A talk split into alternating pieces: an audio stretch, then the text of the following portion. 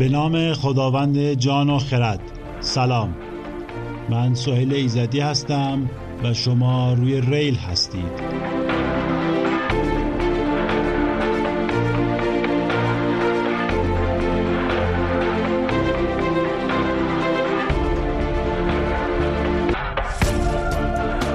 ریل پادکستی درباره توسعه و عقب ماندگیه. میخوایم ببینیم چی شد که بعضی کشورها روی ریل توسعه افتادن، اما بعضی ها هنوز تاریخ رو با پای پیاده طی میکنن.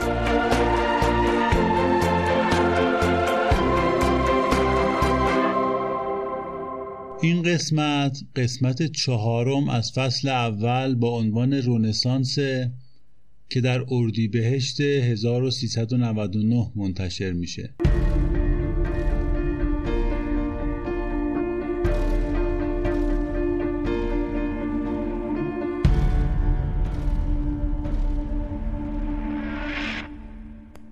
در قسمت قبل وقایع قرن 14 رو بررسی کردیم و گفتیم که چند تا اتفاق به صورت موازی در اروپا جریان داشت. اولی رشد تجارت بود و شکل‌گیری دولت شهرهای بورژوا که در شمال ایتالیا قرار داشتند. جریان دیگه بحران‌هایی بود که داخل کلیسا وجود داشت و کلیسا رو به دو دسته تقسیم کرده بود و برای مدت 40 سال، یعنی از اواخر قرن 14 تا اوایل قرن 15، کلیسا پاپ واحد نداشت. جریان سوم هم جریان فلسفه مدرسی یا اسکولاستیک بود. فلسفه که به دست توماس آکویناس پرورده شده بود و تسلط کاملی بر عقاید مسیحیت پیدا کرده بود. توی این فلسفه منطق ارسطو جایگاهی پیدا کرده بود در حد کتاب مقدس. مدرسی ها فقط استدلال عقلی و قیاس رو معتبر می دونستن و در مقابل تجربه و آزمایش موضع تندی داشتن، چرا که فکر میکردن حواس ما رو دوچار خطا میکنه. نتیجه این تفکر سرکوب و حذف دانش تجربی و تحقیقات علمی بود. اروپا در چنین حال و هوایی وارد قرن 15 شد. از اواخر قرن 14 تا نیمه قرن 17 تحولات زیادی در اروپا رخ میده که اصلاً قابل قیاس با 1000 سال قبلش نیست. تو کل اون 1000 سال شکل زندگی تقریباً ثابت بود و هیچ دستاورد فکری یا هنری خاصی نداشت. اما تماس اروپا با دنیای بیرون از خودش، یعنی آسیا، باعث شد متوجه بشن که اولا چقدر عقبن و ثانیاً چه گذشته باشکوهی داشتن. به این دوره که اروپا از خواب 1000 ساله داشت بیدار میشد، دوره رنسانس یا نوزایی یا تولد دوباره میگن. تولد دوباره چی؟ گذشته باشکوه، یعنی تمدن باستانی یونان و روم که قبلا درباره‌اش صحبت کرده بودیم و گفتیم که نگهش دارید تا بعداً بهش برمیگردیم. اینجا همونجاست. تمدن روم باستان آمیزه‌ای بود از افکار و فرهنگ یونانی به اضافه حکومت و نظامگری رومی. رومی‌ها در اندیشه و فرهنگ چیز زیادی برای عرضه نداشتند، اما قدرت نظامی و توان اداره سیاسی قوی داشتند. برعکس یونانی‌ها هر چقدر که در عرصه اندیشه و فرهنگ پیشرو بودند، در زمینه سیاست آشفته بودند. ترکیب این دو تمدن و سرزمین معجونی ساخت که برای نزدیک به 1000 سال در اروپا و خاورمیانه حکومت کرد و بعد از یک دوران رکود دوباره این تمدن مورد توجه قرار گرفت و بالیدن خودش رو از نو شروع کرد. خلاصه دوران رنسانس افول باورهای آخرتگرایی، به خصوص ایده انسان گناهکاره که توسط کلیسا تبلیغ میشد و رشد اعتماد به انسان و عقل او و توجه به خواسته ها و امیالش. در یک کلام رشد انسانگرایی. این گذار از آخرتگرایی به انسانگرایی چند تا علت داره. اول، کشف دوباره فرهنگ یونان باستان که عرصه های اندیشه های رنگارنگ رو به روی اروپایی ها باز کرد و اونا دیدن باورهای غیر از باورهای کلیسا هم وجود داشته. دوم، رشد تجارت و افول فئودالیسم بود که نتیجهش امکان زندگی افرادی بود که از نظر اقتصادی روی پای خودشون وایساده بودن و حالا میخواستن از نظر فکری هم روی پای خودشون بایستن. علت سوم هم افول قدرت کلیسا در پی نهضت رفرم دینی بود که دامنه نفوذ کلیسای روم رو کاهش داد. این نمای کلی رو داشته باشید تا بریم این مسائل رو دونه دونه باز کنیم. رنسانس از شهرهای شمالی ایتالیا که گفتیم اتحادیه لومبارد نام داشت شروع شد. چرا؟ به این دلیل که ساختار این شهرها بر اساس ساختار فئودالی و کشاورزی نبود، بلکه بر اساس ساختار بورژوازی و تجارت پیشگی ساخته شده بودند.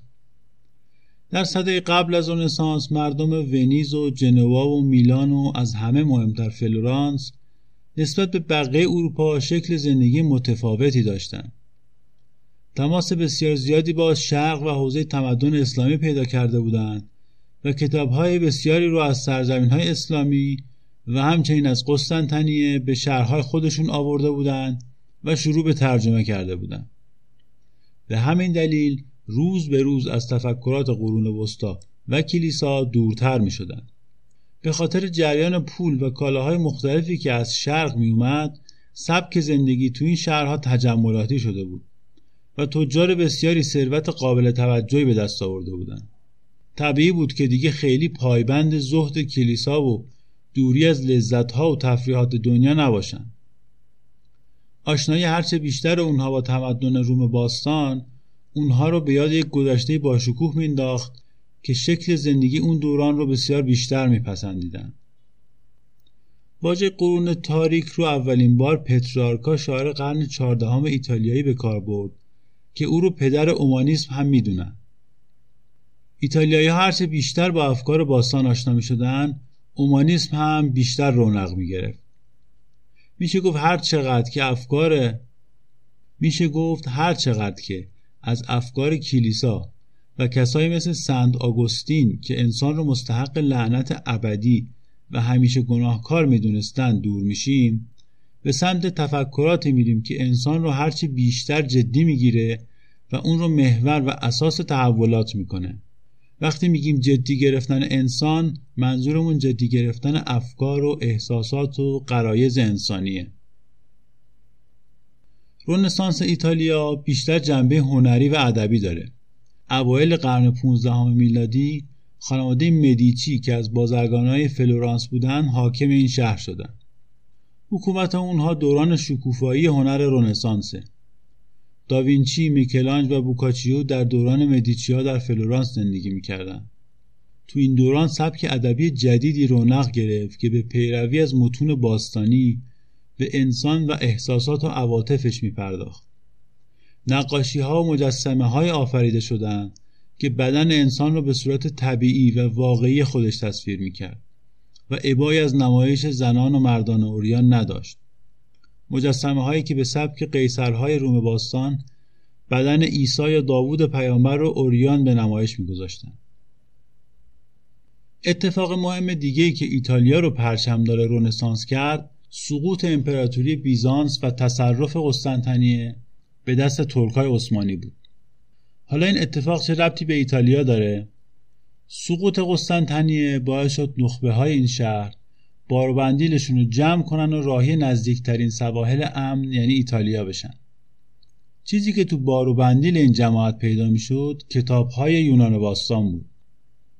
این موج مهاجرت باعث شد که جمع‌آوری کتاب‌های یونان باستان توسط ایتالیایی‌ها تا سال 1500 تکمیل بشه. یعنی امروزه ما چیزی بیشتر از یونانی‌ها نسبت به سال 1500 نداریم. ایتالیایی‌ها اینقدر سرگرم جمع‌آوری و مطالعه آثار باستان بودند که تا میانه‌های قرن 16 چندان فرصت نوآوری پیدا نکردند. سقوط بیزانس البته یک اثر مهم دیگه هم داشت و اون این بود که اروپایی‌ها حتماً باید راه جدیدی به سمت شرق آسیا پیدا می‌کردند، چون دیگه تمام بنادر شرقی مدیترانه دست مسلمان‌ها بود. تو قسمت قبل گفتیم که مسلمان‌ها بعد از فتح مجدد فلسطین بنادر این منطقه رو هم از بین بردن تا مانع بازگشت اروپایی‌ها به سرزمین مقدس بشن.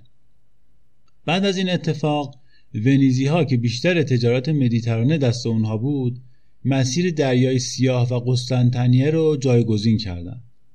یک مسیر دیگه تجارت هم از هند به دریای سرخ و بندر اسکندریه مصر بود. حمله مغول در شرق و قدرتگیری ترک‌های عثمانی در غرب خاورمیانه تجارت رو دشوار کرده بود. عثمانی‌ها در سال 1453 قسطنطنیه رو فتح کردند و بعدتر با تسلط بر مصر هم بر تمام راه‌های تجاری شرقی غربی مسلط شدند و هم بر دریانوردی در مدیترانه. کارشون هم البته حمله مداوم به شهرهای اروپا بود، از وین گرفته تا ایتالیا، که خب تجارت رو سخت‌تر هم می‌کرد. بنابراین تجارت از سرزمین‌های عثمانی دیگه عملاً ممکن نبود و اروپایی‌ها باید دنبال راه جدیدی می‌گشتن. از طرف دیگه این تجارت در قبضه ایتالیایی‌ها بود و اونها سود سرشاری از فروش کالاهای شرقی به اروپا کسب می‌کردند. برای همین مناطق دیگه اروپا هم برای اینکه این انحصار شهرهای لومباردی رو بشکنن، باید راه جدیدی به سمت شرق باز می‌کردن. پیش قرابر این داستان اسپانیایی‌ها و پرتغالی‌ها بودن. شبه جزیره ایبریا یا اسپانیای امروزی از قرن هفتم دست مسلمان‌ها بود. تو قرن 15 به تدریج مسیحیای اروپایی این شبه جزیره رو تسخیر کردند و پادشاهی‌های اسپانیا و پرتغال شکل گرفت. این پادشاهی‌های جدید از جنگ میان فرانسه و انگلیس استفاده کردند و روی گسترش تجارت دریایی سرمایه‌گذاری کردند. شاهزاده هنری در پرتغال یک مرکز دریانوردی تأسیس کرد و تمام اطلاعات و نقشه‌ها و تجربیات موجود دریانوردی اون زمان رو جمع‌آوری کرد. پرتغالی‌ها در این مرکز مدل جدیدی از کشتی به نام کاراول که بادبان داشت رو ساختند که اقیانوس پیمایی رو ممکن میکرد. هنری که بعدها در تاریخ به نام هنری دریانورد شناخته شد، با جدیت پیدا کردن راه جدید به شرق آسیا رو دنبال میکرد. غیر از این میل شدید به پیدا کردن راه نو برای تجارت با شرق، اروپایی‌ها در قرن 15 تمایل فراوانی پیدا کرده بودند برای یافتن سرزمین‌های جدیدی که منابع طلا و نقره کافی داشته باشند. چرا که خودشون محصولاتی رو که به درد شرقی ها بخوره نداشتن و باید در ازای محصولات شرقی سکه میدادن. رقابت جدی بین دربارهای اسپانیا و پرتغال برای دست یافتن به مسیر جدید و سرزمین های جدید در گرفت و اینطوری شد که عصر سفرهای اکتشافی پرمخاطره دریایی آغاز شد. این سفرها از این جهت پرمخاطره بود که اروپایی‌ها قدم به بخش‌های ناشناخته اقیانوس می‌ذاشتند و از طرف دیگه با یک مشکل بسیار بزرگ روبرو بودند. مسئله این بود که تو این سفرها خیلی از ملوان‌ها به دلیل بیماری که تو اون زمان به اسکوربوت معروف بود از بین می‌رفتن. اسکوربوت همون بیماری کمبود ویتامین سیه، اما خب اونها اون زمان نمی‌دونستن علتش چیه و معمولاً فقط نصف خدمه کشتی موفق می‌شدن زنده به شهرشون برگردن. این تنها خطری نبود که در کمین ملوان ها بود. مناطق ناشناخته و طوفان‌های دریایی تلفات زیادی رو به دریانوردا تحمیل میکرد، اما اونا بیخیال این سفرها نمیشدن. ایده اصلی رسیدن به هند و چین دور زدن قاره آفریقا بود. دریانوردای پرتغالی با حمایت‌های هنری دریانورد در سال 1488 تا دماغه امید در جنوب غربی آفریقا رفته بودند، اما گرفتار طوفان‌های شدید شده بودن و برگشته بودن. توی پرانتز بگم که اون موقع اسم این دماغه رو ناامیدی گذاشته بودن، بعدن که ازش رد شدن شد امید. در سال 1492 کریستف کلمب ایده رسیدن به شرق آسیا از سمت غرب رو مطرح کرد، اما کسی حاضر به حمایت او برای انجام این سفر اکتشافی نبود. کلمب با دربارهای مختلفی مذاکره کرد تا بالاخره دربار اسپانیا حاضر شد او رو به این سفر اکتشافی بفرسته. ناوگان کریستف کلمب با 3 کشتی به سمت غرب حرکت کرد و در 12 اکتبر 1492 در سواحل دنیای جدید که بعداً اسمش شد آمریکا پهلو گرفت.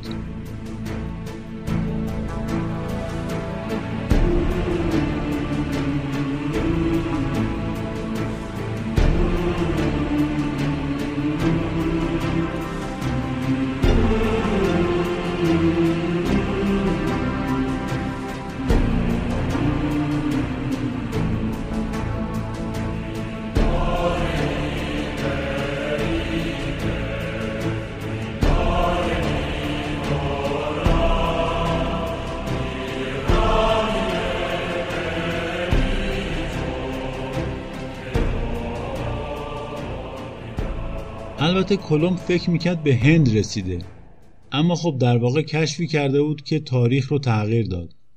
تصور کنید اروپایی ها که به دنبال معادن طلا میگشتن که پول تجارت با شرق رو تامین کنن و دنبال راهی بودن که سرزمین های اسلامی رو دور بزنه، حالا به دنیای جدیدی رسیده بودن که منابع سرشاری داشت و بومیای نچندان متمدنی.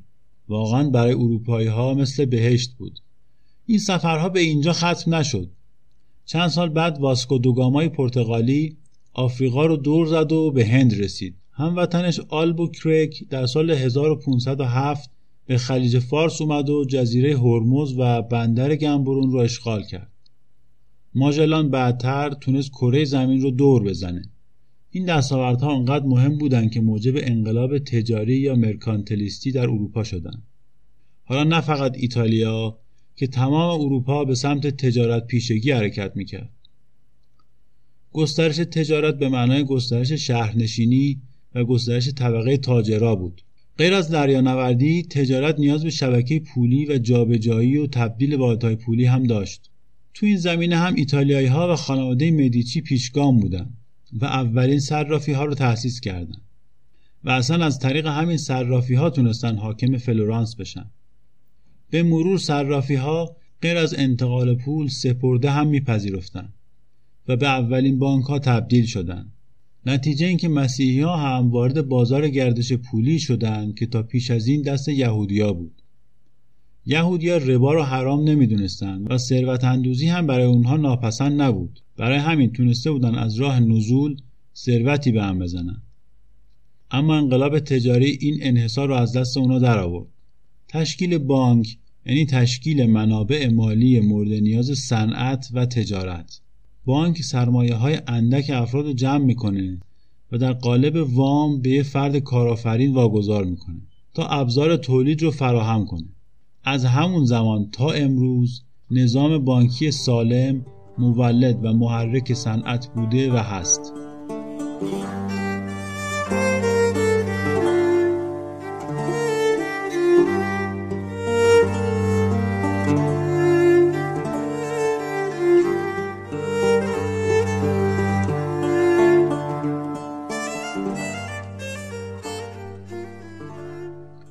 حوزه دیگه تحولات رنسانس حوزه علم بود. جدا شدن از تفکرات فلسفی مدرسی مثل باز کردن قل و زنجیر از پای اروپا بود. فلسفه‌ای که فقط استدلال محض عقلی و معرفت زا می‌دونست و نظرات ارسطو رو به وحی منزل تبدیل کرده بود، حالا با افکار متفکرین دیگه یونان باستان مثل تالس به چالش کشیده می‌شد و خیلی از دانشمندا برای کشف حقایق طبیعی دست به بررسی و آزمایش می‌زدند.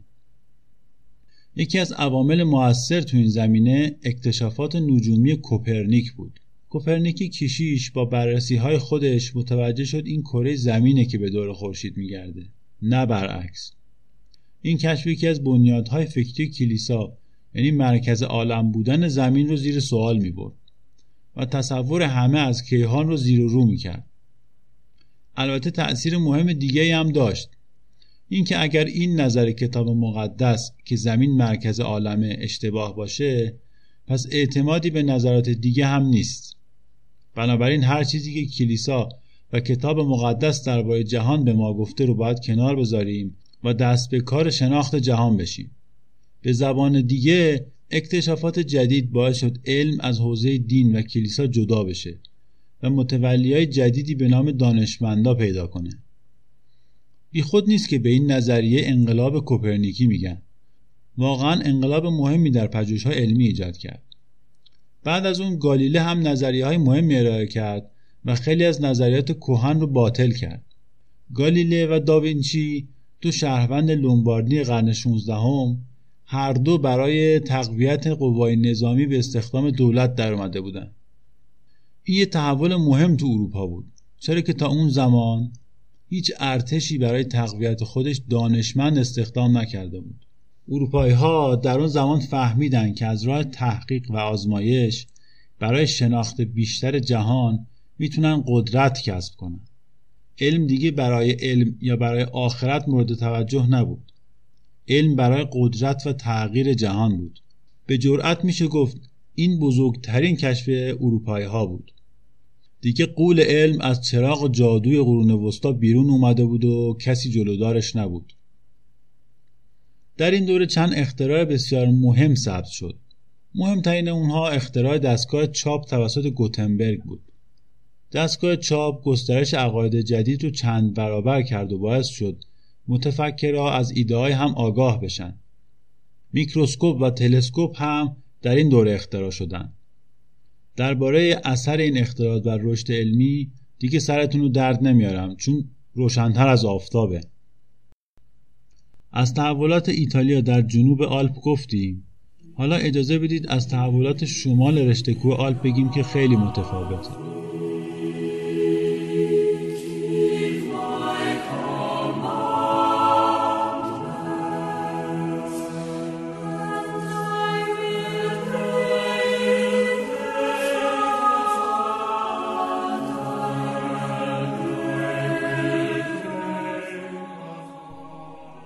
همزمان با ایتالیا که مشغول خلق آثاری مثل تابلوی مونالیزا و مجسمه داوود و ترجمه آثار افلاطون بود، در شمال آلپ که میشه آلمان امروزی یک نهضت دینی واپسگرایانه رخ داد.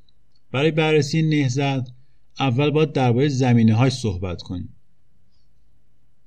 درباره عقاید اصلی کلیسا و سنت آگوستین گفته بودیم که انسان از دید کلیسا ذاتاً گناهکار بود و تنها راه سعادت هم رحمت الهی بود. به اعتقاد سنت آگوستین خداوند از بین کسانی که قصد تعمید شده بودند یک عده را انتخاب میکنه.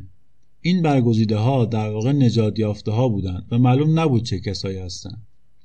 کلیسا از این باور استفاده کرد و یه چیز جدیدی بهش اضافه کرد که ارباب کلیسا حق آمرزش رو از پیشوایان دینی به ارث میبره. این مسئله به خرافات زیادی دامن زده بود. مثلا تیکه چوب‌های رو به عنوان بخشی از صلیب عیسی مسیح در خیلی از کلیساهای اروپا قرار می‌دادند و از مردمی که برای لمس این تیکه چوب و شفا گرفتن و آمرزیده شدن صف کشیده بودند پول می‌گرفتند. یکی از نویسنده‌های این عصر میگه از مجموعه تیکه چوب‌هایی که به اسم صلیب حضرت عیسی در کلیساهای اروپا وجود داشت میشد یک کشتی ساخت. داستان به همینجا ختم نمیشه. اربابای کلیسا که بیشتر برای منافع مادی خودشون تو کلیسا حضور داشتن، از یه جایی شروع کردن به فروختن بهشت و آمرزیدن گناه‌ها در ازای دریافت مبالغی از گناهکارا. آش دیگه خیلی شور شده بود. تازه بیشتر این پولایی که به جیب کلیسا میریخت به روم میرفت. تازه مبالغ آمرزش گناه‌ها بخش کوچکی از درآمد کلیسا بود و بخش بسیار بزرگترش مالیاتی بود که از فئودال‌های بخش‌های مختلف اروپا جمع‌آوری می‌شد. این مسئله باعث نارضایتی اهالی شمال اروپا می‌شد چون می‌دیدن که این پول‌ها به جای اینکه در کلیسای خودشون هزینه بشه به روم می‌رفت و خرج تجملات پاپ و اطرافیانش می‌شد. این نارضایتی در آلمان بیشتر بود چون این منطقه بخشی از امپراتوری روم مقدس بود و امپراتور خیلی مقابل پاپ و دستگاهش مقاومتی نمی‌کرد. مسئله دیگری که در آلمان باعث نارضایتی میشد این قشری‌گرایی و فساد کلیسا بود. هرچقدر که ایتالیایی‌ها ظاهرگرا بودن و در عین انجام آداب کلیسا اعتقاد قلبی چندانی به باورهاش نداشتند، برعکس آلمانی‌ها معنوی‌تر بودند و از زوال ایمان واقعی رنج می‌بردند. در سال 1517 یکی از کشیش‌های روم به شهر ماینز آلمان اومد که قطعاتی از بهشت رو به مؤمنانی که دنبال آمرزش بودن بفروشه. اول کار هیئت بهشت فروش خیلی مورد استقبال مردم شهر قرار گرفت و مردم برای خرید بهشت صف بسته بودن. این مسئله مارتین لوتر رو بسیار متأثر کرد و شبانه یک بیانیه 95 بندی در نقد این رویه کلیسا نوشت و روی در کلیسا چسبوند. شاگرداش هم این بیانیه رو در سطح شهر پخش کردند. حالا این جناب مارتین لوتر کی بود؟ مارتین لوتر در سال 1483 در شمال آلمان امروزی متولد شد. سال 1501 رفت دانشگاه. اول هنر خوند و بعد به حقوق تغییر رشته داد. اما یک اتفاقی افتاد که زندگیش رو تغییر داد. یه روز تو یک طوفان و رعد و برق شدیدی گیر افتاد و همونجا نذر کرد که اگر نجات پیدا کنه خودش رو وقف خداوند بکنه. 2 هفته بعد از نجات به دیر فرقه آگوستینی ها رفت. بعد از رسیدن به مقام کشیشی و تحصیل در رشته الهیات به روم رفت و در بازگشت از روم در سال 1511 در شورای کلیسای شهر وینتربرگ مشغول شد. سال بعد دکترای الهیات خودش رو تو همون شهر گرفت و شد استاد دانشگاه. اما عضویت تو شورای کلیسای شهر باعث نشد که به افکار دستگاه پاپ هم وفادار بمونه. در تمام این دوران هر روز بیشتر از عقاید کلیسا فاصله می گرفت. لوتر بیشتر تحت تأثیر عقاید آگوستین قدیس بود. از نظر او اعمال و رفتار ما نمیتونست باعث بخشودگی ما نزد خداوند بشه و تنها لطف خداوند بود که میتونست انسان را از عذاب آخرت نجات بده. لوتر از تقدیرگرایی دفاع میکرد و معتقد بود که انسان نمیتونه سرنوشت خودش رو تغییر بده. بنابراین فروش بهشت و آمرزش گناهان در ازای دریافت کفاره چیزی جز سوداگری کلیسا نیست. اعلامیه 95 بندی لوتر به سرعت در شهر مورد توجه قرار گرفت و جو شهر آنچنان علیه اسقف بهشت فروش و دلالهاش برگشت که اونها مجبور شدن بعد از چند روز جون خودشونو بردارن و فرار کنن. این اعلامیه به سرعت به شهرهای دیگه هم رسید و مورد توجه قرار گرفت و اعتراضات علیه کلیسا به راه افتاد. کلیسای روم که حالا هم یکی از منابع درآمدیش به خطر افتاده بود و هم دستگاه اعتقادیش مجبور شد رسما جواب اتهامات لوتر رو بده و او رو به بدعت و انحراف متهم کنه. اما لوتر ساکت نمی‌نشست و هر بار جواب‌های تندتری میداد و اعتقادات دیگری رو از کلیسا رو زیر سوال می‌برد. اینطوری شد که مجادله فکری لوتر و کلیسا بالا گرفت و بعد از چندین نامه ردیه از طرف کلیسا و پاسخ لوتر، نهایتاً کلیسا لوتر رو کافر اعلام کرد.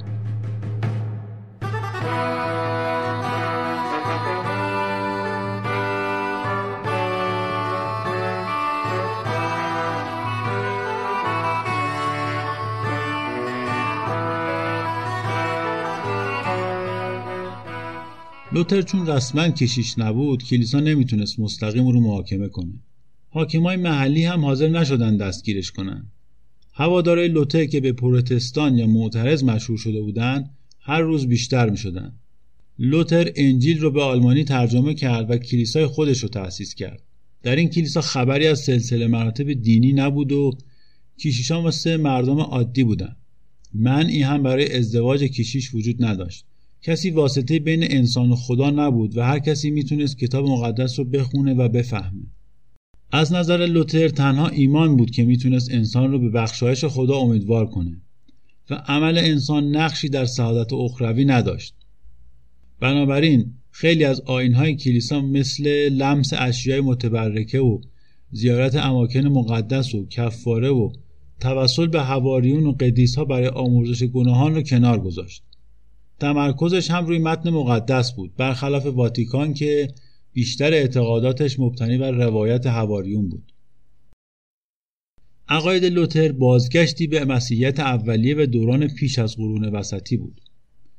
ایتالیایی ها به هنر و دانش روم و یونان باستان برگشته بودند و آلمانی ها به مسیحیت روم. پروتستانیسم از نظر عقیدتی یک جنبش رو به جلو نبود، اما تأثیراتش اروپا رو به جلو برد. اولین تأثیرش ایجاد شکاف در سلطه اعتقادی کلیسا بود. کلیسا رقیبی درون دین مسیحیت پیدا کرده بود. این شکاف به نفع بعضی از حاکمان و پادشاه‌ها هم بود.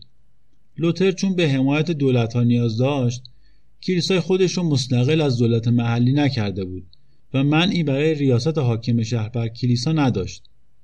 این مسئله باعث افزایش قدرت حکومت میشد و رقیب دیرین اونها یعنی کلیسای روم رو تضعیف میکرد.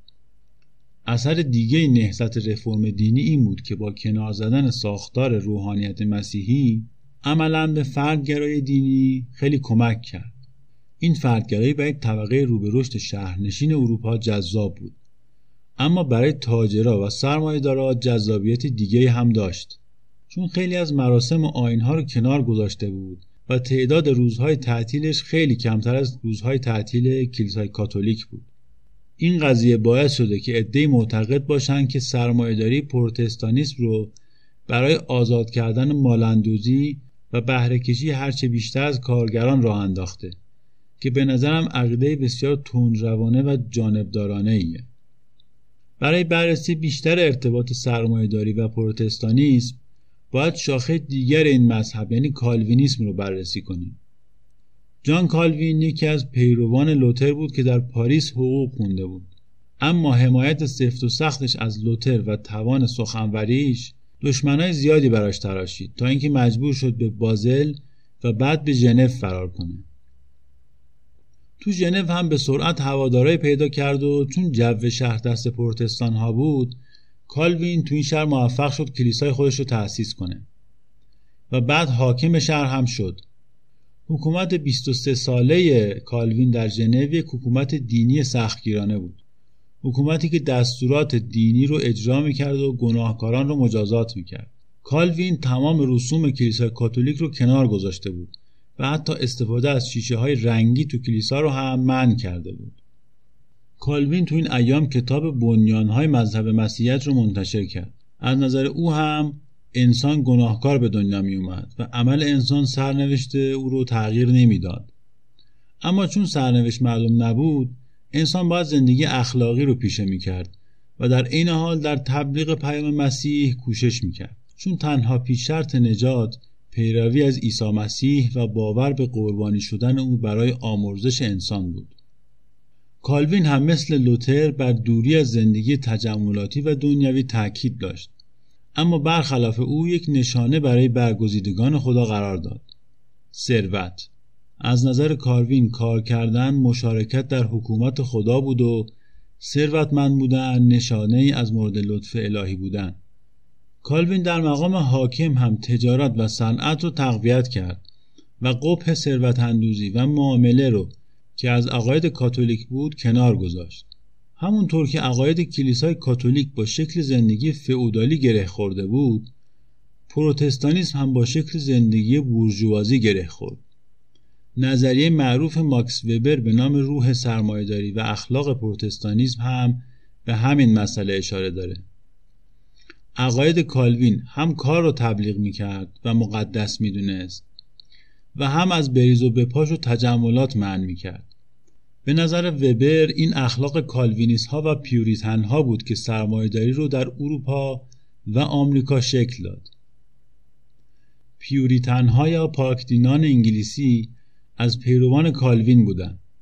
اونا هم مثل شاخه‌های دیگه پروتستانیسم مذهبی‌های سختگیری بودند و خواسته اصلیشون جدایی کامل کلیسای انگلیکن از کلیسای روم بود. پیوریتن‌ها بعد از اینکه تو انگلیس زیر فشار کاتولیک‌ها قرار گرفتن، راه دنیای جدید یعنی آمریکا رو پیش گرفتن تا آرمان شهر خودشون رو در دنیای نو بسازن. پیوریتن‌ها اولا از جامعه طبقاتی دفاع می‌کردند چون به نظرشون خواست خدا بود. دومی که تبلیغ مسیحیت رو وظیفه خودشون می‌دونستند و گسترش مسیحیت در تمام جهان رو رسالت خودشون کرده بودند. و جالب این که نسبت به عقاید دیگه خیلی بردبار بودند و پناه دادن به رانده شده‌های دیگر سرزمین‌ها رو وظیفه خودشون می‌دونستند. این عقاید برای ما خیلی آشناست دیگه، چون باورهایی که آمریکا رو ساخته و الان هم داره هدایت میکنه. خب اینها رو گفتیم، اما نگفتیم داستان کلیسای انگلیکن چی بود. در سال 1525 هنری هشتم پادشاه انگلیس قصد داشت همسرش رو طلاق بده، چون همه بچه‌های اونها در کودکی از دنیا رفته بودن و مسئله جانشینی به بحران تبدیل شده بود. از طرف دیگه هنری معشوقه‌ای داشت که میخواست او رو ملکه انگلستان بکنه. خب همونطور که میدونید طلاق در مسیحیت مجاز نبود، اما با فشار هنری کلیسای انگلستان از متون مذهبی مطلبی رو پیدا کرد به این مضمون که اگر برادری با بیوهی برادر خودش ازدواج کنه دچار نحسی میشه و بچه‌هاش میمیرن. این دقیقاً کیس هنری هشتم بود، چون کاترین آراغون شاهزاده اسپانیایی قبلا همسر برادر هنری بود و بعد از مرگ اون همسر هنری شده بود. هنری از پاپ خواست که بر اساس این روایت ازدواج را باطل اعلام کنه.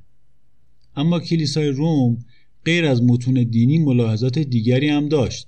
کاترین آراغون خواهرزاده چارلز پنجم پادشاه اسپانیا بود و اتفاقاً تو اون زمان دست کلیسا زیر تیغ چارلز بود، چون چارلز تا نزدیکی‌های قلمرو کلیسای روم پیشروی کرده بود. بنابراین اگر پاپ طرف عروس رو میگرفت، باید جواب هنری عصبانی انگلیس رو میداد و اگر طرف هنری رو میگرفت، باید جواب دایی عروس که پادشاه اسپانیا بود رو میداد. بنابراین تصمیم گرفت وقت کشی کنه و پاسخ نده. اما هنری که از این وضع خسته شده بود، دستور جدایی کلیسای انگلستان از کلیسای کاتولیک رو داد و خودش رو رئیس این کلیسا اعلام کرد و در سال 1531 کلیه مناسبات بین کلیسای انگلستان که انگلیکن نامیده شد با کلیسای روم قطع شد. کلیسای انگلیکن هم مطابق خوی انگلیسی میانه روی رو انتخاب کرد و جای بین کلیسای پروتستان لوتر و کلیسای کاتولیک روم ایستاد. این ماجرا هم بسیار معروفه و رمان و فیلم مردی برای تمام فصول روایت همین داستانه.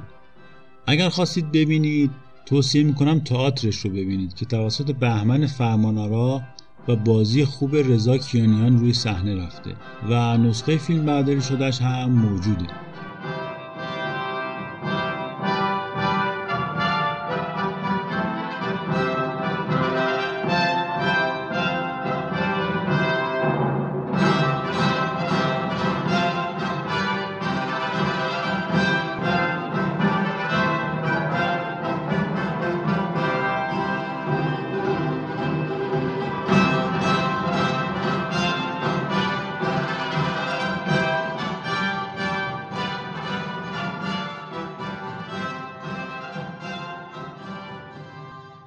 تا اینجای کار یک جمع‌بندی بکنیم، تغییرات و تحولات اروپا از شمال ایتالیا و شهرهای لومبارد شروع شد.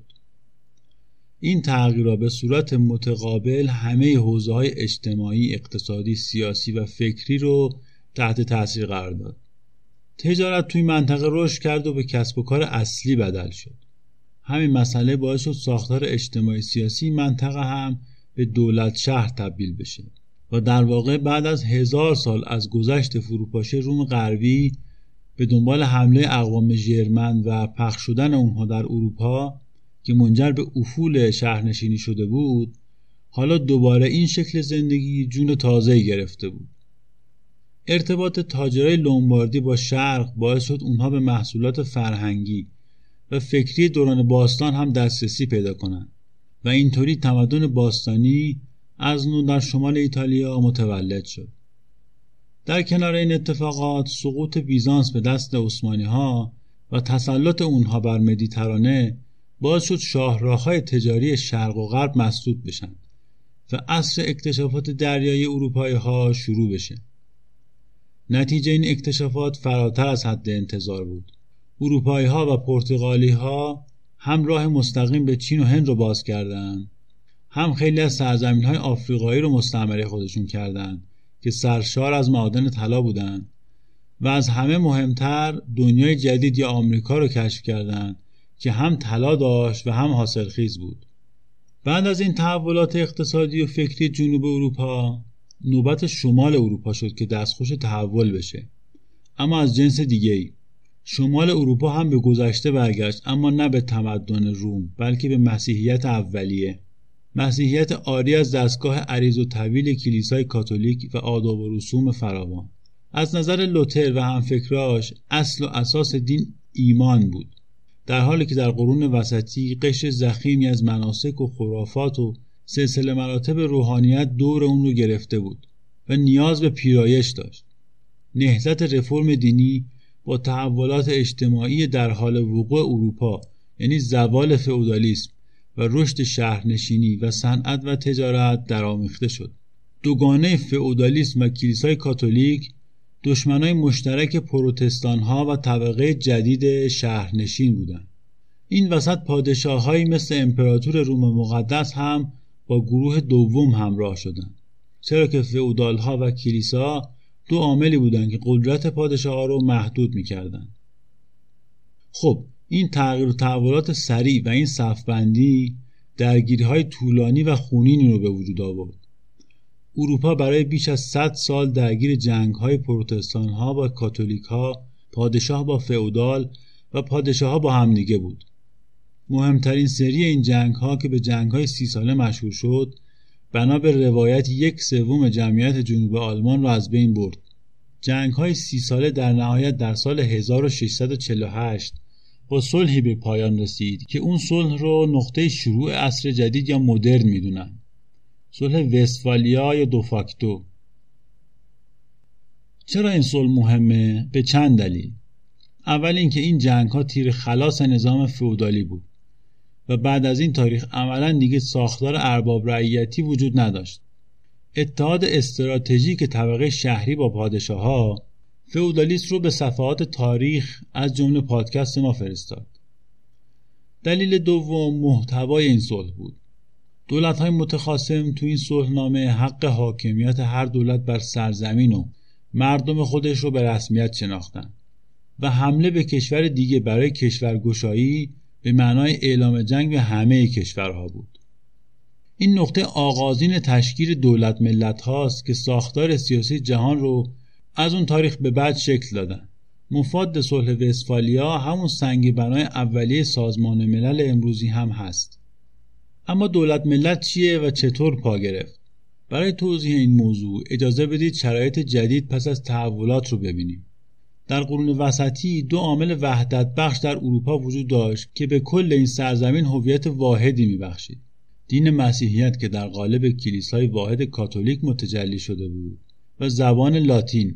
مردم عادی هم عموماً هویت محلی خودشون رو از دوک یا فئودالی که زیر نظرش زندگی میکردن میگرفتن.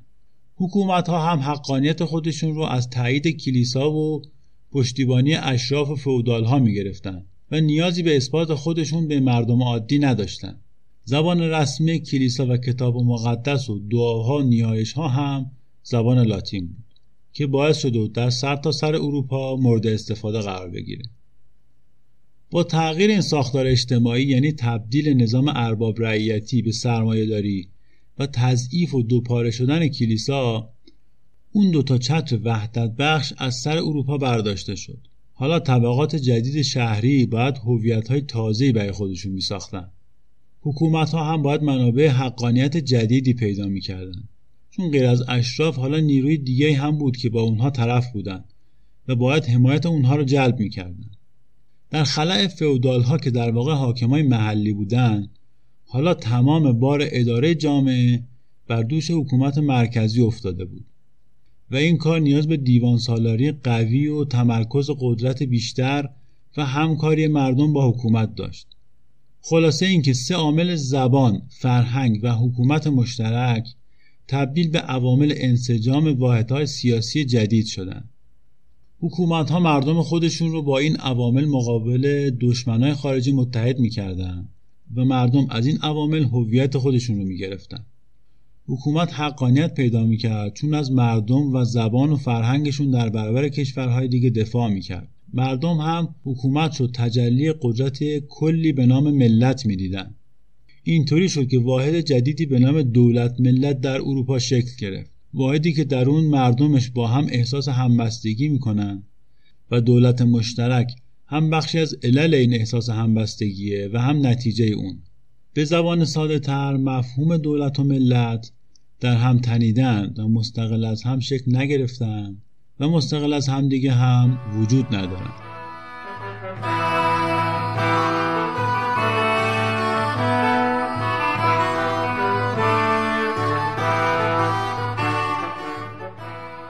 خب بحث رو به ابتدای قرون جدید رسوندیم و در قسمت بعد درباره عصر روشنگری، آزادیخواهی و انقلاب صنعتی صحبت می‌کنیم. اما قبل از پایان اجازه بدید درباره منابع توضیح بدم. کتاب غرب چگونه غرب شد یک ادعای بسیار مهم داره که فتح فلسطین به دست مسلمان‌ها باعث شد اروپایی‌ها دست به اکتشافات دریایی بزنن. مسلمان‌ها سال 1290 فلسطین رو فتح کردند. اما اکتشافات دریایی 150 سال بعد در نیمه قرن 15 آغاز میشه. به نظر خودم این فاصله زمانی بین دوتا اتفاق خیلی زیاده که بشه رابطه علت و معلولی بینشون برقرار کرد. برای همین رفتم دنبال بررسی این ادعا و دو منبع پیدا کردم که جواب منو دادن، که در این قسمت نظر اونها رو درباره علل شروع اکتشافات دریایی گفتم. این دو منبع یکی جلد 6 کتاب هیستوری آف ایندیاست که در فصل تجارت هند با اروپا راه‌های تجارت شرق با غرب رو توضیح داده و گفته که چرا این راه‌ها بسته شدن. منبع دیگه هم مقاله History of European Asian Trade در سایت دانشگاه مونترال که با جزئیات مسیرهای تجارت شرق و غرب رو در طول تاریخ توضیح داده. لینک هر دو مرجع رو در کانال تلگرام به اشتراک میذارم که اگر دوست داشتید مطالعه کنید. ممنون از اینکه این قسمت رو هم با ما همراه بودید. در تلگرام و اینستاگرام ما رو دنبال کنید و این پادکست رو به علاقه‌مندان دانش توسعه معرفی کنید. تا قسمت بعد، تلاشاتون پرثمر.